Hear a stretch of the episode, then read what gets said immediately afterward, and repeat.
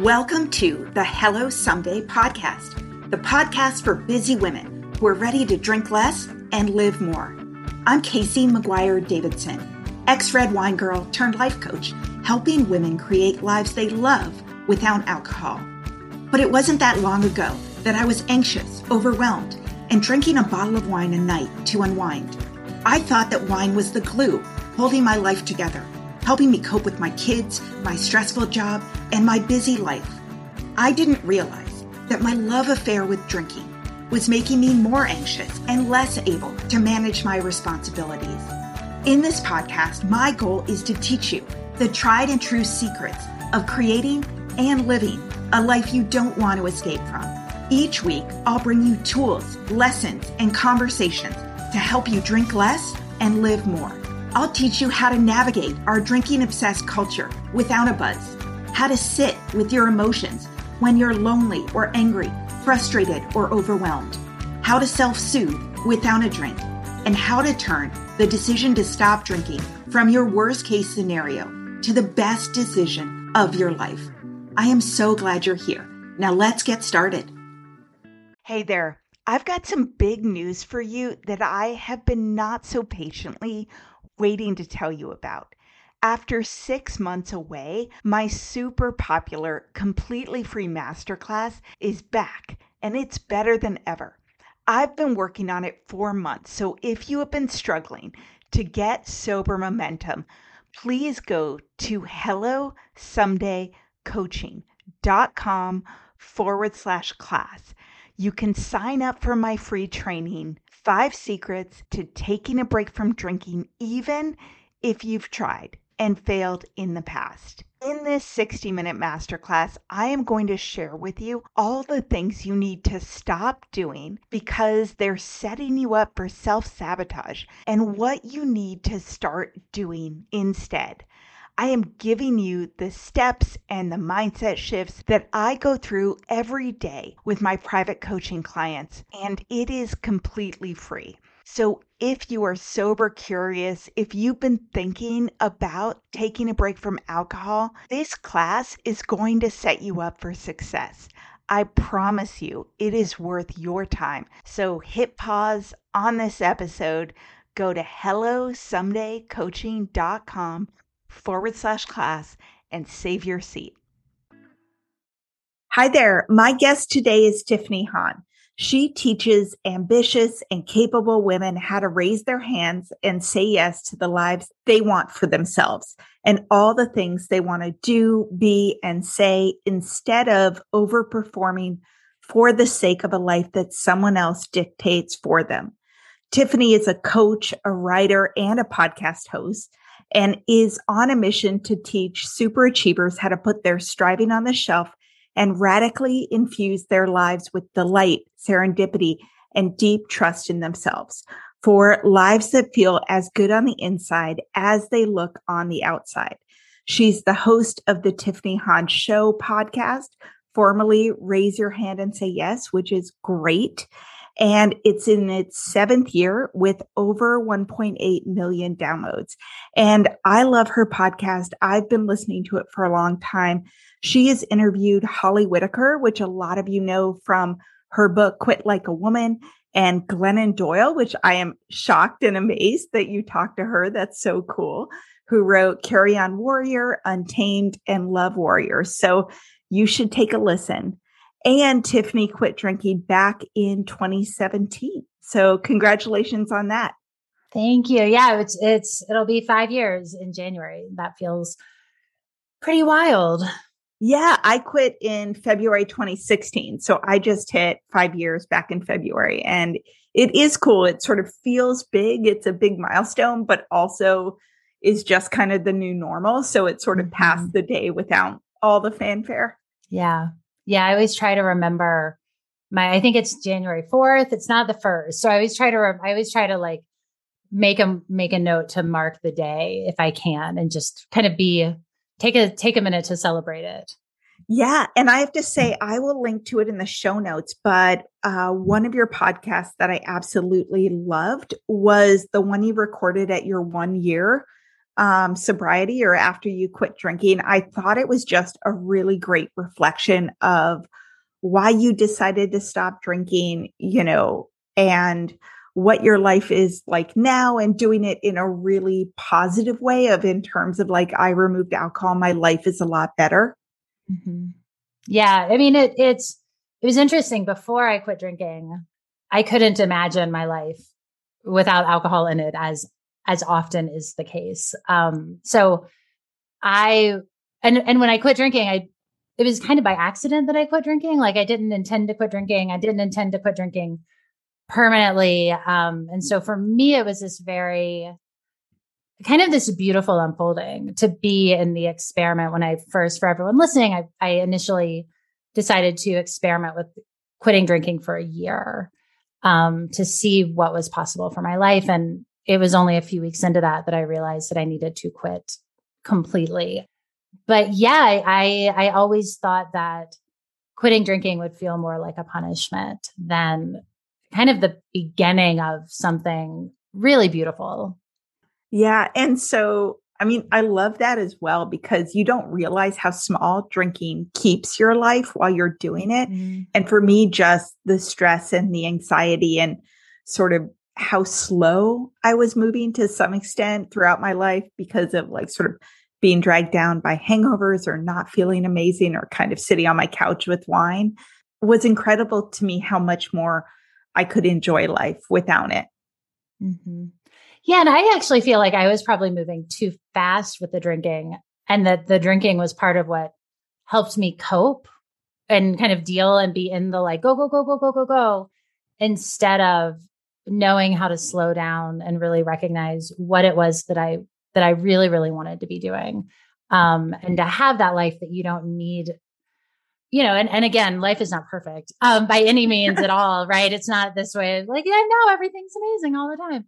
But to, and I think Holly talks about this in in her book that like the goal of something like sobriety is to build a life that you don't need to numb, that you don't need to numb out from, or you don't need to check out from. And I think for me, that was something that I've definitely felt is that I now can cope with things and I design my life in a way that I don't need alcohol in order to like get through the day.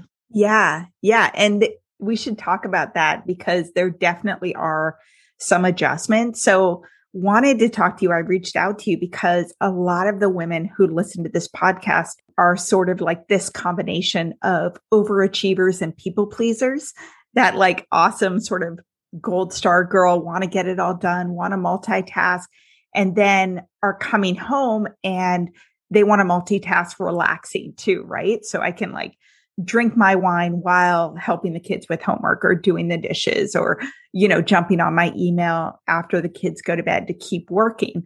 And you talk about, you know, how we can stop overperforming for the sake of the life that someone else dictates. And I think a lot of us are going through our lives overperforming and then want to check out with alcohol.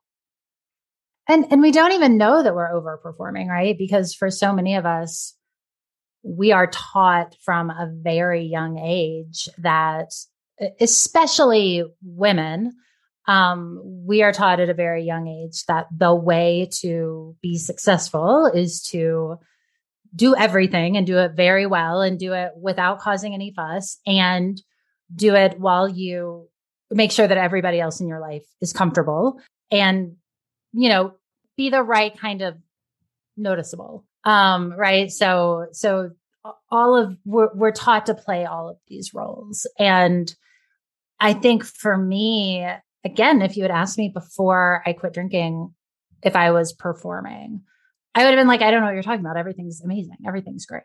And it wasn't until I was able to quit drinking and look look at all of the things that I thought I needed to be doing and and also the way that I thought I needed to move through my life, that it became very clear to me that I was not making deliberate decisions, that I was trying to be all of these different things and play all of these different roles. And, you know, the the people pleasing, um, I have a, a good friend named Nat Liu. She's a podcaster out of Britain. And um, she came she does a lot of work around boundaries and saying no and really deliberately showing up in your life. And I had her on my podcast a couple of years ago. And we were talking about people pleasing. And she pointed out to me that people pleasing is actually manipulative behavior.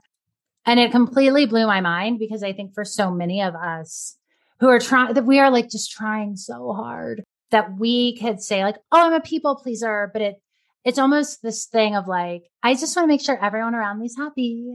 right. And we can view it as like a good thing. But when you, when you're really able to like break it down to its component parts and be like, in fact, you're actually trying to like change somebody else's you know opinion or outcome. And and to really see it as a manipulation is like ooh there's a lot of dark stuff going on there. So and and i also think right like this is all being said with massive grace because again it's not that like you're doing it wrong right? I think for so for so long actually the part of the way that we design our lives is not wanting things to be quote wrong. But when you have to look at like who benefits from us performing and being burnt out and drinking those three glasses of wine every night and kind of checking out like it, there's a whole systemic thing happening. It's not just that we aren't being deliberate enough about the way that we design our lives.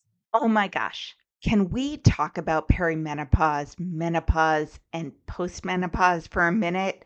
I am 48 so if you are going through it i'm right there with you. I mean hot flashes and night sweats racing thoughts, the low moods, the poor sleep. It is not cool. And that's why I was really excited to find a supplement called Hormone Harmony by Happy Mammoth. It contains science backed herbal extracts called adaptogens. They help the body adapt to any stressors like those super fun hormonal changes. It helps reduce menopause symptoms head on. And if you're interested in trying it, you can use the code HELLO for 15% off your first order. Women cannot stop raving about it on social media, but the biggest benefit is the simplest feeling like yourself again. So, if you're going through this like I'm going through this, for a limited time, you can get 15% off your first order at Happy Com with promo code HELLO. That's happy, M A M M O T H dot com. And use promo code HELLO for 15% off your first order. Yeah. Oh my gosh. There is so much to dig into there that I want to ask you about, especially when you said at the end who benefits from it. But first, I wanted to ask you like, you talked about some tangible ways that you needed to sort of change the way you were showing up in the world or the things you were doing. Can you tell us about what some of those were? Yeah, I mean, fundamental like the big thing for me that that changed a lot when I first and what what made me realize that I think drinking needed to kind of be out of my life altogether was that I was generally happier, like my mood was a lot more positive, right? And and when I looked at it like, oh, I'm not routinely consuming a depressant. Like that makes sense that I would wake up happier. Um, I was sleeping a lot better. I wasn't eating like Cheetos at midnight because I needed that snack before I went to bed. But it also was the other things that started happening, right? And for me, sobriety was like a completely spiritual journey, as as I think for a lot of people. But I started to really listen to myself, really get in touch with my anxiety, really get in touch with my anger, recognized that there were that I had just spent so long ignoring my feelings and and maybe not even recognizing that I was having feelings because I was so good at living in the story that alcohol was the balm for whatever it was I was feeling, right? Like alcohol was how I soothed. So it became this whole thing of like, oh, I do have anxiety. Oh, that's so interesting. Oh, my anxiety, nobody's going to think that it's a problem because my anxiety actually serves a lot of other people in my life really well. Um, oh, that makes me angry. Oh, and then, you know, you think about blame and you think about all, like, there's just so much. And I think that, that what I really learned was how to be in the room with whatever was showing up for me that really I could, I could face and be with anything. And for so long in my life, I believed that alcohol was the magical ingredient that helped me celebrate or be angry or be sad or be uncomfortable or connect with people or relax. Like i i didn't know that i could do it without the alcohol and so that was a really big revelation for me. Yeah yeah and so i like when you said that like you're you know you realize that you have anxiety you kind of have to find a different way to cope with it. I had the exact same experience. I was always anxious and when i stopped drinking the anxiety came down quite a bit but i was still left with this baseline anxiety that I probably lived with my whole life and was sort of self medicating for. But you said two things earlier. One was who benefits from us overperforming, overworking. And then you mentioned that the anxiety that you had, it served others in some ways, which I can imagine you were always thinking through everything and on top of everything and checking every box, even though you were sort of having this toll taken on you. So, how did you recognize like who benefits and the anxiety and sort of shift that? Yeah, I mean, I think just like sitting with the question, right? And looking at it and and really getting getting honest about it because it's easy to think like, oh, my family benefits when I'm super anxious. And it's like, do they, but do they? Do they really? Um, you know, I can definitely look back on jobs I had where, you know, I did a great job at work. And then one day I had to go lay down in my car in the middle of the day because I thought I was having a heart attack. And I would have to every three months, like take two or three sick days because I had such bad insomnia because of my anxiety and my drinking. Um, that I I would just not be able to function. Um, not from being hungover, but from like my sleep deprivation, right? And I was I was in my mid 20s. Like I it was not the toll that it was taking on the inside of me. I wasn't showing it, but it was definitely happening. And and I think that what we have to do is really redefine who the authority is in our lives, right? Is that is the function of my life to do well in school and get promoted and get promoted again and get promoted again and have the money and and like again check all those boxes or is there something else? And i think that i just want to be clear right? It's not that I'm saying that like if you have a job and work for someone else that that's bad or if you do well in college that that's bad but it's it's about what is the motivation? Is it you know I do a lot of work with people around personal values. Is it attached to your values? And is it intrinsically something you want or is it something that you've been taught to want? And it takes yeah. time to really sit with those questions I love that because I discovered that too when I when I stopped drinking and and also when I became a coach. And one of the the work that I did around core values was realizing that, you know, when I was working, you know, when they ask you in that interview question, like, what do I need to know about you? What are three things? And I was like, I am competent. I am responsible. You know, those were how I defined myself, right? Like I'm a good team member. And it wasn't until I did the core values work that I was like, is being competent really one of my core values? Like, it actually wasn't. It was what like my parents wanted, like what they valued. And I sort of internally sort of made that mine. And yet it wasn't what made me happy or fulfilled. Right. Right. Yeah. I always, I love doing values work with people because they always, they always want family to be their number one value, always. And I'm always like, no, you can't have family. um, and and people will be like, but and I'm like, what is it? Right. So for me, my number one value is integrity, mm-hmm. which informs a lot how I show up to my family. Um, and how I show up to my relationships and my commitments. And for me, part of part of my journey has been learning that um, often there's tension when I'm trying to decide between being an integrity to myself or being an integrity to other people. Um, and for a really long time in my life, the other people piece won out over integrity to myself. And slowly over time, I mean, I've been doing, I've I've been sober for what four and a half years, but I've been doing values work for longer than that. And so slowly over time, it's a practice of really learning and questioning and and learning too that like you can choose yourself first and nobody comes and takes it all away right? Yeah. Like everything actually gets better. Um, even though when you first start to practice that, it feels really scary. Yeah. Yeah, I love that too. I know, and I hear women all the time um, say, okay, well, my core value is service or like serving others. And that just isn't mine. And I've had clients be like, wait, but you're a coach. Like you help women quit drinking. I'm like, yeah, you know, I really like value happiness and adventure and connection. I feel like the connection is what is what um, I really gain out of the coaching work and helping them as well. But um, the connection is what is what serves me, what lights me up. Right. Yeah. yeah. So you talk about one of the things I loved was, you know, you coach and you teach highly ambitious, highly capable, and highly overextended and overcommitted women.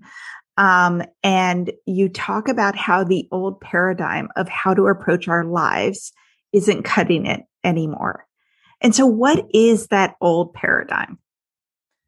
I mean, it's, it's, it's a lot of, I think, what came out from like the women's liberation movement, right? During the 70s and 80s. Like, you can have it all and you can, you know, have the family and do the thing and have, and, and, you know, maybe, but like what happened was we were told to have it all and do it all, but no support systems were put in place to support that, right? To help that. And, um, and you know it's it's like we don't want to let people down we want to and and it's so i there was a study that i read a few years ago that they had looked at how how much time mothers spent like actively engaging with their children. And they were comparing like maybe 2015 working moms to um, stay at home moms during the 60s and what they found is that the 2015 working moms spent like considerably more time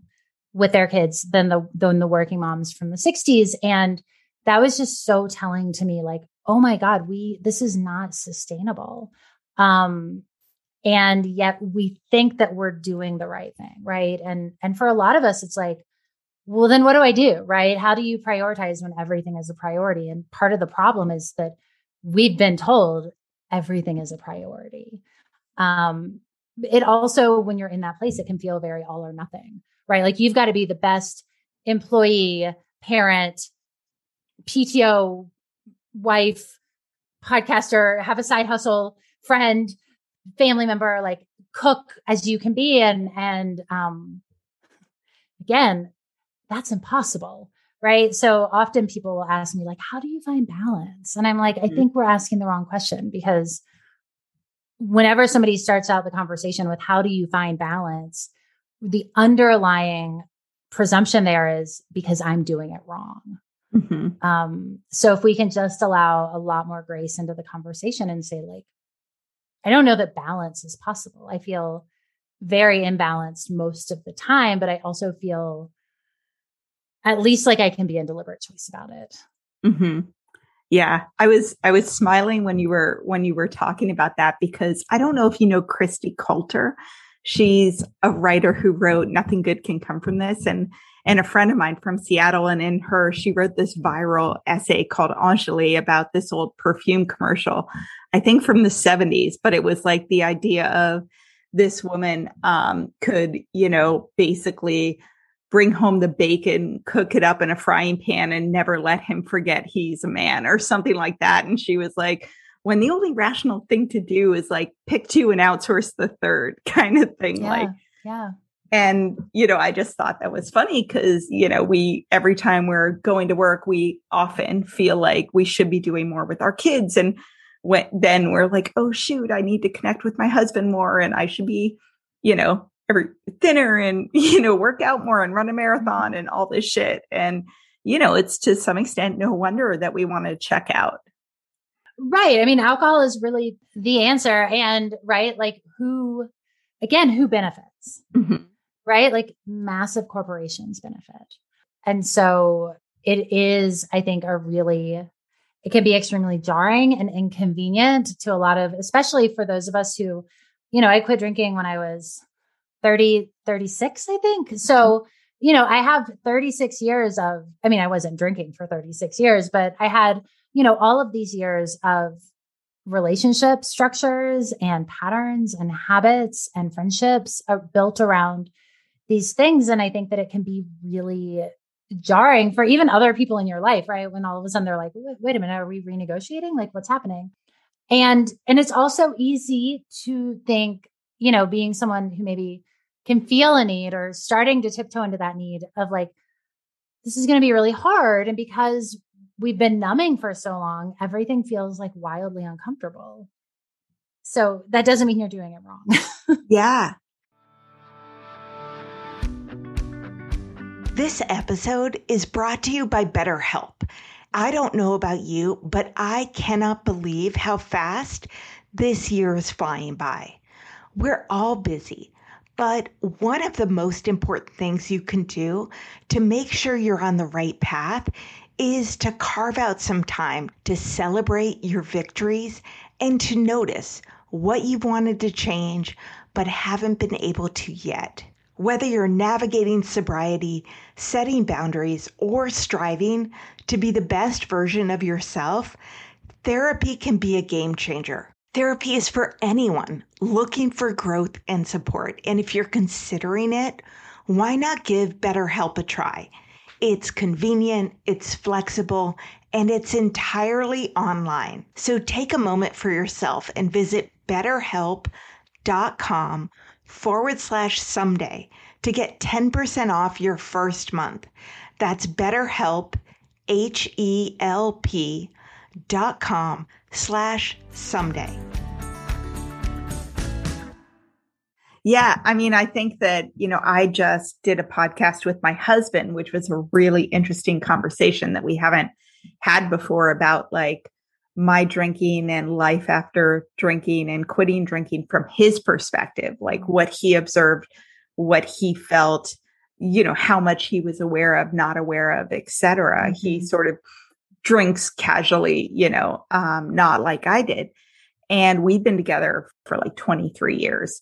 So a very long time. Um, and so it was, it was really interesting as part of that. But part of it was also like, when I was drinking, I asked less of him, right? Because I didn't, you know, feel like I was above reproach. So, you know, I didn't like look over him at him and be like, what the hell are you doing? You know, kind of mm-hmm. thing. It was sort of like, to some extent, like, don't ask, don't tell you, you know, you can do less because I'm here on the couch and feeling like crap in the morning. And, and also when I stopped drinking, I started going to therapy and I sort of required more of him, more childcare, more picking up the kids more, doing the things that I used to do. And so it was this renegotiation of, you know, suddenly I was aware every night and I was up every morning and I was like, dude, you're sleeping till 10. What the?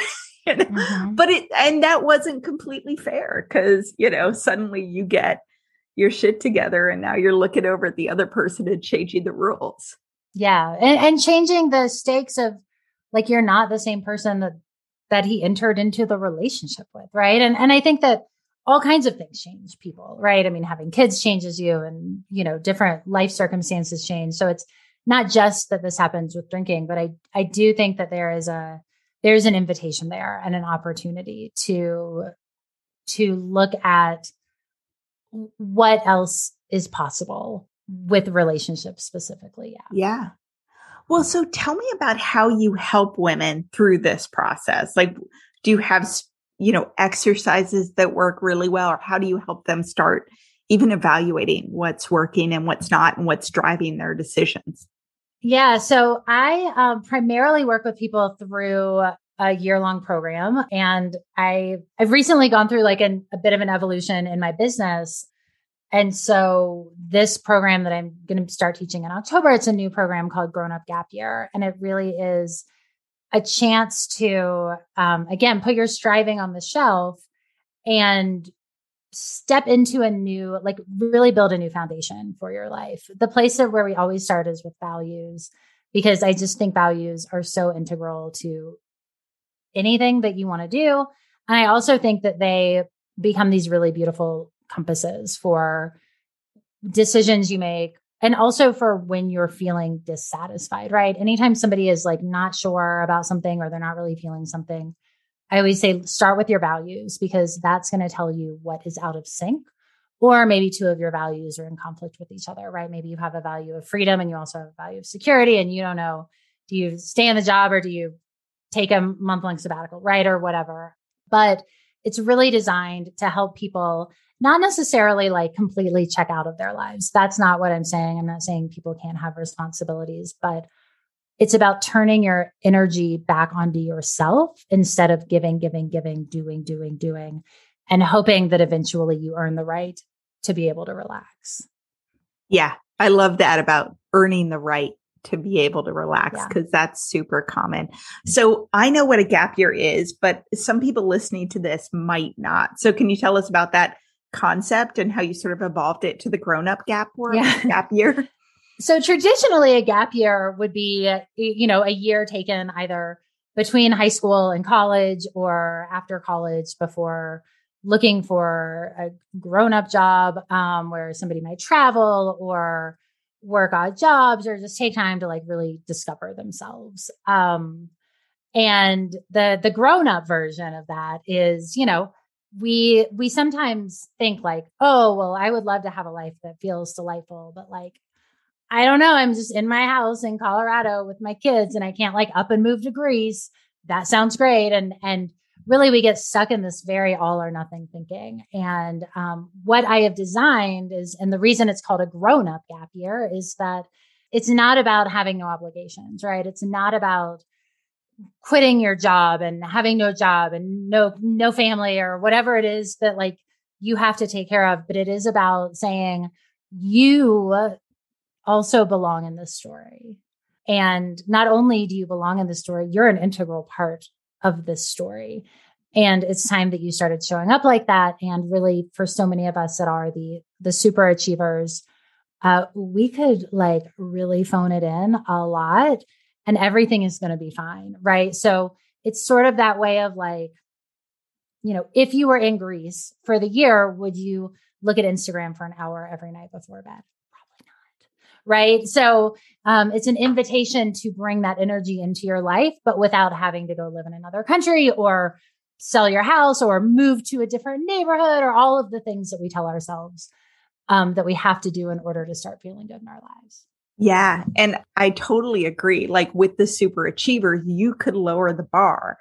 And a lot of times no one would even comment on that because you're you're performing at such a high level. And that's one of the things that I really talk to the women I work with in early sobriety, right? Because I'm like, you need to really lower the bar because you're going to be tired and irritated and just this stopping drinking thing, you're processing a lot emotionally and mentally. And so someone said to me, um, once, so I was always wanting to be like the A plus girl, you know, like if I got a B minus, it was really bad. Um, but you know, this person I was talking to had worked two jobs through college, right? And she said to me, like, you want the degree, C's get degrees. And I was like, okay, C's get degrees. And then you actually have time for a whole bunch else. And I know I'm sure some women listening to this are like, eep, but you could for a period of time take it down with the level you're overachieving because if you're running around all day and then coming home and doing more and sort of resentful and feel like no one's doing anything for you or you're getting the dregs of life and you know that's not good for anyone. No. No and like if if your entire life is an obligation what's the point? Yeah. Right? Like what's the point? point and, then and i think too that we were like okay well i'll do that for a little bit and then i'll go back to being an a student and what happens, right, is that all of a sudden, when you get some distance and you get into communion with yourself and you start tending to your spirit and you learn about discernment and you learn how to give yourself grace, you realize, like, I can't go back to that. And the things that you start saying yes to are so much more connected, right? There's so much more in integrity with who you are and what you really want that you're able to kind of redesign your life, but not in the way of like, I'm dissatisfied. So I'm going to redesign my life, right? We're, we're approaching it from a completely kind of opposite and countercultural way that I think just brings so much more expansion and that it feels really good while you're doing it. Mm-hmm. Yeah. I mean, I think that was one of the reasons that I named my business and my podcast Hello Someday, because I feel like for so many women, we're like, well, someday I'll do that, or someday I'll take time for myself, or whenever it is, once I, you know, once I retire or once I get this next promotion, then I will stop working so hard, or once the kids are out of school. And and that day never comes. Like you can do it in small steps right now. So I love what you're talking about. There is no someday, right? Like that's that's like the sad fact of it is like we we have today. And I, I think that really like the last 18 months has has shown us a lot of like there are no guarantees, right? And this life we live in this world we like anything could happen. So we we need to really again like it's not about being happy all the time it's not about being like everything's amazing and never having challenges right but it's it's again it's about showing up differently and allowing yourself to be in the story instead of just feeling like you're watching life happen and maybe one day you can be a part of it yeah yeah so what are some of the shifts you've seen women make as they're kind of going through this process yeah, I mean, it's been it's it's so fun to radically help people like radically trust themselves, right? And it always starts out with like, wait, you want me to what? What? Oh, I can't do. That. Oh, no, no, no, I can't do. It. You don't understand. That's what I love is like, you don't understand. I'm so busy. And I'm like, oh, I understand perfectly. the the most beautiful thing that happens is people get to the other side and they're like, oh, I don't have to keep living that way right? Like, oh, I thought that's who, that's who I needed to be, and I realized like the re- the revelation that you can like let go and release and that the sky doesn't fall. I do that a lot when I'm teaching is I'll like I have a window right here and I'll like look out the window and be like, you guys, sky's still there. Sky hasn't fallen. It's still there, right? Um, but I think that that for so long we feel like everything is on our shoulders.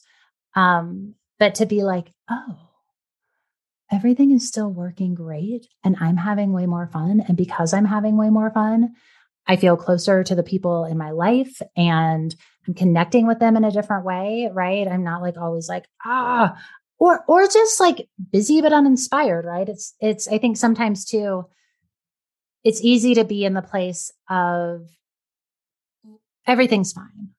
And I know for me when I quit drinking, I was not drinking at a level that anybody thought was problematic. Um, my, my husband probably thought it was a little problematic, but you know, from the outside looking in, like it was fine. I would have maybe one or two glasses of wine in the evening. And um, for the most part, like it was not something that, you know, that that was a, a rock bottom moment that sent me to sobriety. Um, but I think that for for a lot of us, we are good at convincing ourselves that everything's fine. And if we can show up and really demand for ourselves a life and an existence that is better than fine, right? And without that doesn't require us to work harder. That's the key. Um, and doesn't require us to do more and doesn't require us to be even more obligated to external things.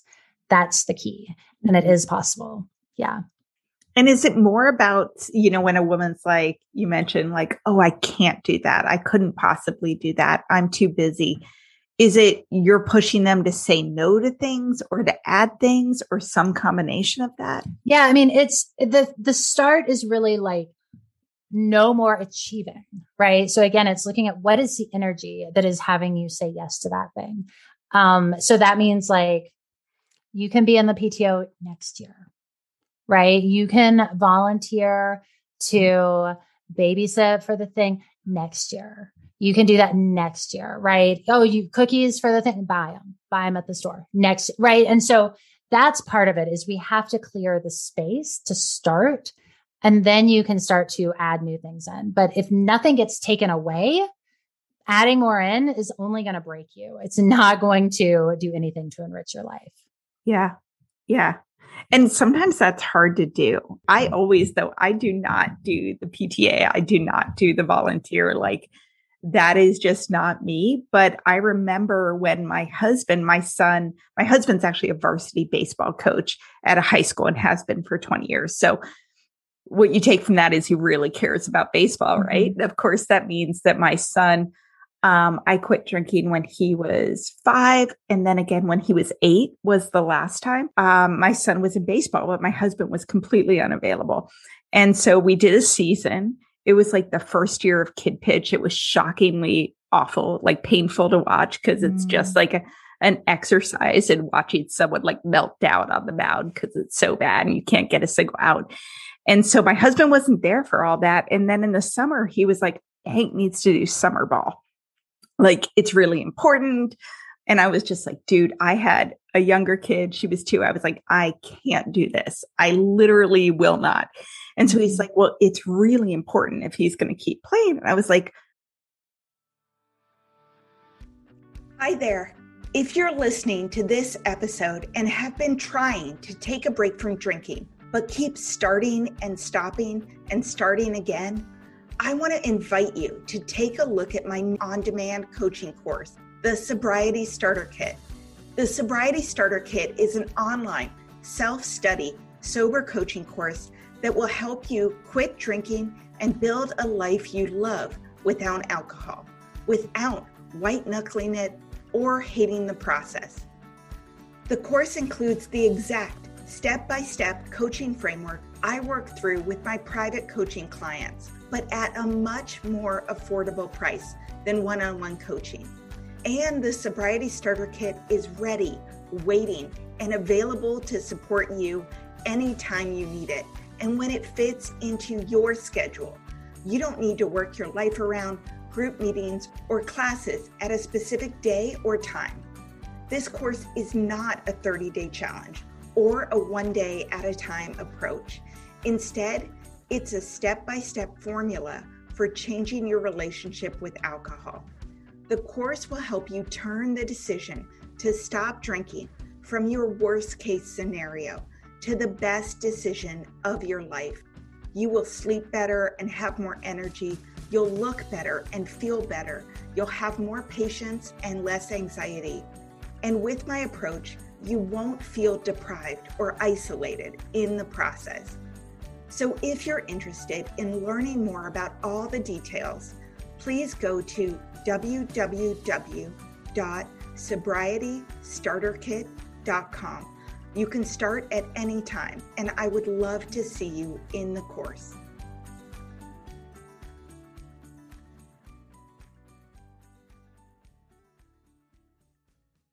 Great. You do it. And he was like, okay, I'll do it. And I was like, nope, that means you can't go on your big fishing trip. You can't play your own ball because you're totally unavailable. And so he sat that with that for a while because I just wanted to like sit in the sunshine and take a nap mm-hmm. and enjoy my life. And so finally he was like, yeah, I want to play summer ball for himself. And I was like, oh, so if it's not important enough for you, then it is not important enough, full stop, you know? Because mm-hmm and that was kind of hard to do because then, of course, I felt like a bad mother who was like not prioritizing my kids' happiness. But, you know, I was just like, I don't want to. And like saying no just because I didn't want to was hard. Mm-hmm. Well, and, and like, this is a conversation, right? And it's complicated and it's nuanced. And I don't think that any one thing is right. I don't think that it's kids need to be in sports or kids don't need to be in sports. But again, we can operate from so much obligation. I know for us, like our girls are seven and they have not ever played sports. And part of the reason why is that uh, my husband and I look at, we'll go to the park on a Saturday and we see the soccer practice and the little kids and the parent. And I'm like, this is every Saturday, all morning. And then it's probably two days in the afternoon. And I'm like, I don't want that right? So it can feel selfish. And also, right, instead of that, what are we doing, right? We're going on hikes, we're going camping, we are uh, going on long bike rides and having breakfast picnics. So I think that it's about, again, it's like, what are the values? What do you want? How do you want to design your life? If my kids were like, we really, really want to play soccer, sure, okay, let's try it. And also, you know, like, what's the least obligatory like how many what how many practices do you guys have how many do you have oh, okay i'm going to do that one because it's less right like yeah we are allowed to make those decisions and i think that it's really important to know what energy is yeah. driving any choice you make so and and this is why it's less about the thing and more about what energy is driving it. So I can read to my kids every I read to my kids every night before they go to bed. I can do that out of fear because I don't want to be a bad parent and because I don't want them to go to a bad college or not not get, you know, like not value reading and I don't want to fail them as a parent. Or I could do that because I love books and I want them to love books and I want them to enjoy reading and it's a time that we get to spend together and it's kind of a really beautiful tradition now. Either way, my kids are getting read to. Yeah. What's driving me and and how is that energy showing up in every other thing in my life? Yeah. And I know for me, I've done both. I've done both ways. That love way feels way better. Yeah. No, I totally agree. And and it just you know, it can vary day to day for sure. You know, I mean, we definitely you know, my son still plays baseball. And so as he was 13, it's a lot. But, you know, when our annual camping trip with friends we've had for 10 years came up and he was an all stars, I was like, no, we're going camping. And my husband was like really iffy on it. And I was like, a 13 year old's baseball game does not trump this that is truly important to me every year. Like he can miss a game. And so I mm-hmm. think there's that balance. And then also like one of my clients who I adore one year she was like, Oh my God, I really want to drink. And she was at like four months or something just, and I was like, okay, why? And she was like, I am dyeing Easter eggs with my three children who are under the age of seven. And I just effing want to drink so bad. And I was like, stop dyeing the Easter eggs. you know, it like hadn't occurred to her because she was like, it's Easter and my mother's coming over and we have to do this hunt. And I was like, go buy the pre-packaged eggs with the candy already inside, you know, like you said, do it next year. But if you're like really gritting your teeth and resentful and unhappy and overwhelmed, like lower the bar, right? And like lower the bar to the ground, right? Like we don't really decorate our house for, we did last year a little bit for Halloween, but like we don't really have a ton of Christmas decorations. And we don't, I'm not a big like house decorator because I don't want to deal with it. Right. So it's something where when we moved to, we moved three years ago and we were in a much bigger house. And this is like the house where we're like, we're going to be here till our girls graduate from high school. Um, and so part of me was like, oh, Christmas, we can like get, but the, and I was like, oh my God, I'm gonna have to go shopping. I'm gonna have to take everything out of the package. And then later I'm gonna have to put it away. And that all it all it all just sounded like work. Now again, someone might be listening to this and be like, "That's my favorite part of the year." Yeah, okay, like good. that lights me up. Great. I care about that. Yeah. But to me, I was like, I would I would so much rather go bake 12 different kinds of cookies in the kitchen, right? Like that's that's the thing that lights me up and so you know, I'm not it's like a, identifying your way and letting that be okay instead of again trying to follow this prescribed thing that says your house must be fully decorated at christmas or you're a bad you're not providing your family the right kind of holiday. But again that like do my kids want to bake with me or do they want to see me stress out because i'm dealing with like tinsel and glitter everywhere and like ugh, you know? Yeah. yeah. And i feel like it's like that should word, right? Every time you hear that, that should be like red flag, something to dig into. Yeah. Um, you know, just because, you know, then you're like, why? And keep following that thread down, like why and and what would happen if you didn't. Right. And yeah. and, and probably, like you said, the sky wouldn't fall. No, and, and some people in your life might be disappointed. Right. Like that client that you described, her mother might judge her for not having hand dyed Easter eggs. Okay. And, and yeah. Okay. Right. I, and I think that that too is like a, I am, I have become very comfortable disappointing people. Um, I don't think that I disappoint people regularly, but I do know that there are times when me setting a boundary or asking for what I need does not give the other person what they need. That doesn't make me a bad person. It just means that I cannot provide that. And like, that's completely fair. Yeah. One, it's a sign of like, of course, your values and priorities don't match everyone else's values and priorities, right? And so if you never disappoint someone else, it means you're basically adopting what they care about and like providing it for them, even though it's probably a mismatch to like what you mm-hmm. truly care about. Yeah. Yeah. Yeah. And and I think that when I when I really realized that and was like, oh, it felt like so much freedom.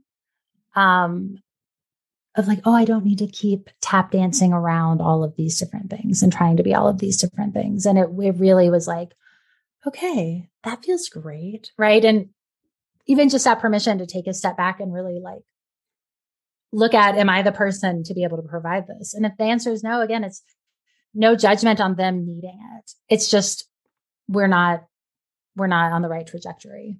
Yeah. Yeah. And I've noticed a couple times you've mentioned, I mean, I love the core values exercise or, you know, personal values, starting with that. And then also, you know, what energy is it coming from? Why are you doing things? What, you know, is it for you or is it because of someone else? And, you know, I interviewed Laura McKowen, who wrote We Are the Luckiest on this podcast. And she does, you know, some work around what is your bigger yes. Mm-hmm. And what I thought was interesting is she's like, 90% of people come in and they're like, I need a different job. I need to change my job. And so what, what she's found through the work is that some people do that, but like a lot of people, it's not the job or the marriage or, you know, your kid. It's, it's needing to find deeper meaning in the work you're doing that is more aligned to, you know, not the should or, or I'm supposed to do this, but rather what do I care about? And it's more like an internal shift. Mm-hmm. Yeah. I mean, I think it's always, we always have to start with the internal shift. Um, this is why I stopped calling my podcast Raise Your Hand, Say Yes, right? Is that I, I was talking about that, but I knew too that I wanted to start talking about some other things and that it's not just about what are you doing? What action are you taking? Right. It's really about what is that foundation of your being um, and where we can insert meaning into anything um, so some people need a new job because they might have a toxic boss, or it might be a really unhealthy work environment, or it might just be a mismatch. Absolutely. Right. This is not like, oh, you think you need a new job, you're wrong. Um, and also, it, I think it's very, very common for people to think that their job is the villain and then they get a new job and then they're like, oh, yeah. Why am I still dealing with all this stuff? I, right. I did that like yeah. seven times, right? Yeah. Like the problem was the same job. And then I'd go and like repeat the same behaviors. And of course, I was drinking and the same like mm. stress and, you know, insecurities and all that shit. So it was probably six of one, half dozen of the other. Right. And then there, you know, there's a whole unraveling, which is why were you in those jobs and why were you, you know, it's, it's a whole thing. Um, but when you can say like, well, the common denominator is me. yeah. Right. Like I am the one having all these experiences. So maybe I will um, approach in a different way. And I think that's also really important is that we we are we are constantly told what to do differently and how to change ourselves by experts at changing ourselves and um you know i'm a coach and and one of my big things that i tell people all the time is like I am not the expert of your life. You are. And my work is really focused on helping people find their own way into and through their lives instead of looking to me to adopt my way because I don't think that my way is right for everybody. And, and in fact, like I don't necessarily know that my specifics are right for anybody. So instead, it's about trying to facilitate a process for people where they can then become the authorities of their own life instead yeah. of, again, need it like you know being told like this is this is how you do it and then i'll make sure you follow it. Like that that doesn't last. Yeah. Yeah. So it's really a process of sort of self discovery and yeah. exploration and and trusting sort of that inner knowing. Finding it. I mean for some people it's finding it. For some people it starts with trusting it. For some people it's just like i have an inner knowing right? Like yeah. what? Um what are you talking about? You know and and getting quiet long enough to getting quiet and sitting still long enough to to do it. And um really also like as much as possible like alleviating the obligation and the pressure from it. So mm-hmm. um you know if people like sometimes people are like well i have this five year plan. And i'm always like i don't I don't care about your five year plan. Um, I care about how you feel today.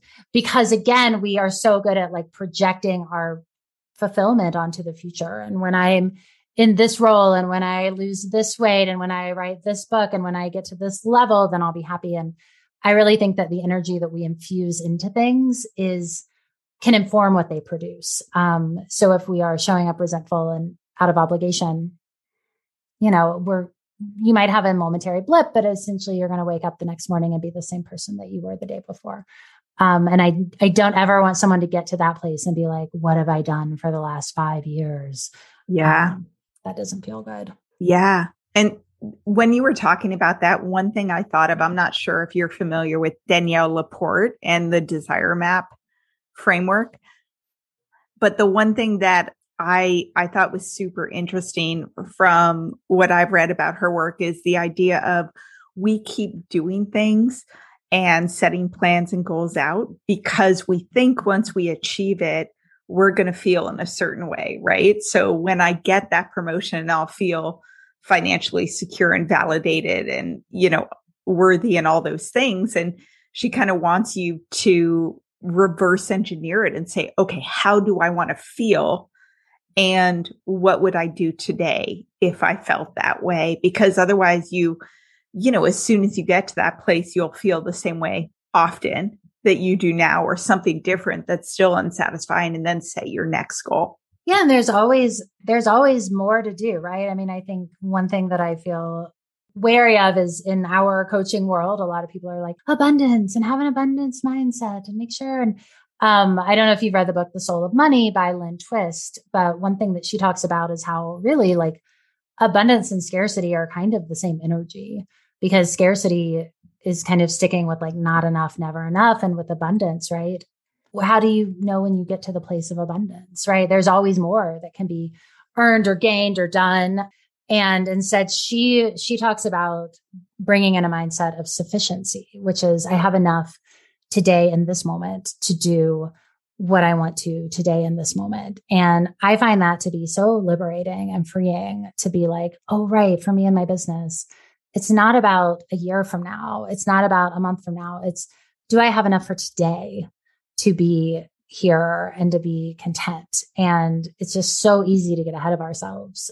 Oh, that's super interesting. You'll have to tell me what book that is again so I can put it in the show notes. What was yeah. the name of it? It's called The Soul of Money. Okay. Um, and her name is Lynne, I think L Y N N E Twist is her. Okay. Yeah, the yes. self sufficiency. Was that what you said? Yeah. Versus scarcity or abundance. I love that. Yeah.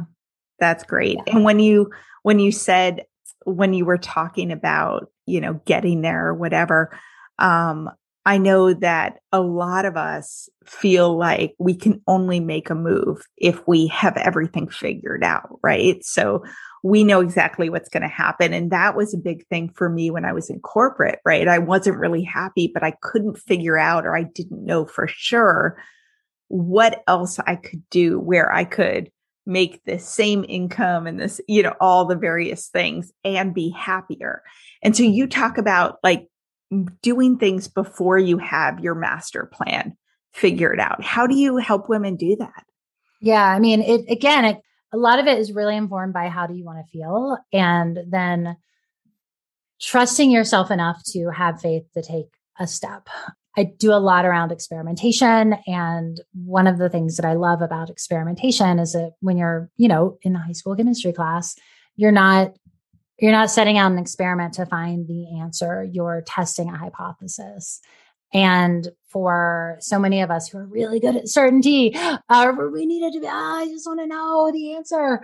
Um, a lot of times to be like, oh, okay, I'm just testing a hypothesis. It's not a value judgment. It's not that I am deficient if it's wrong.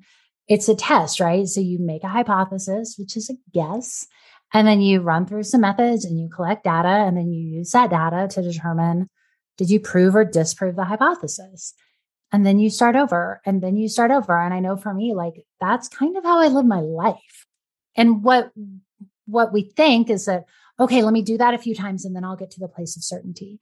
When in fact it's like i don't i feel mostly uncertain all the time and like i'm really operating for my best guess and i'm okay right? Like it's actually served me really well to be able to show up to my life from that place of faith. And trusting myself, trusting my intuition. And not only has it served me, but like it's actually allowed me to do more and different things than if I was just following the rules. Mm-hmm. Yeah, absolutely. Well, so one last thing I wanted to ask you about, and it's sort of like an outlier from what we've talked about so far, but I know you were recently diagnosed with ADHD. Mm-hmm. And, you know, I actually interviewed a, another podcast uh, host who I absolutely adore. She's the podcast host of the Shameless Mom Academy. Um, and we talked about perfectionism. And she also was recently diagnosed with ADHD and got a lot of sort of aha moments from that and sort of introspection. So can you talk about that and and what you've learned? Oh gosh, yeah. I mean, I've learned so much um in that and I was diagnosed like 4 months ago. So it is very very recent. And for me, right, it's it's also been another another confirmation of my own inner knowing. It's something that I've thought that I probably had for year, many, many years. And that when I've talked to various people about it, they've typically been like, oh, you're fine because I was so good at um, keeping everything going, right? Like I took care of my kids. I showed up to my business. I got stuff done. And for me, one of the big turning points in really seeking out my diagnosis came when I when I started to recognize um, that like they'll say, and when you read lists of symptoms and all of that, that in order for it to be a diagnosable disorder, um, it has to impact your life in a negative way. Right. And I think that that for me was something where like looking around, nobody would say that it impacted my life. I mean, I'm messy, right? I have piles, but it's not like a big deal. Um, who doesn't have a lot of piles around? But for me, when I realized like, oh, it's affecting me internally, right? Like internally, I am holding on so tightly and like I cannot keep holding on this tightly. And so that was for me what what really got me to seek out my diagnosis and I think that I've heard from since since I got my diagnosis and talked about it openly and for anyone who's listening I have a like hour long podcast where I go into a lot more detail about it. But so many women who are high performing have either said like I was also just re- recently diagnosed or who heard my podcast episode about it and then sought out a diagnosis for themselves and was like everything makes sense now. Um it's been really really eye opening where it's like oh my god everything makes sense now and it's not that like for so long I thought the answer was like Tiffany just needs to try harder. Um because that's what we're taught and that wasn't the answer and like there's so much freedom in that Mm-hmm. That's great. That's great. Yeah.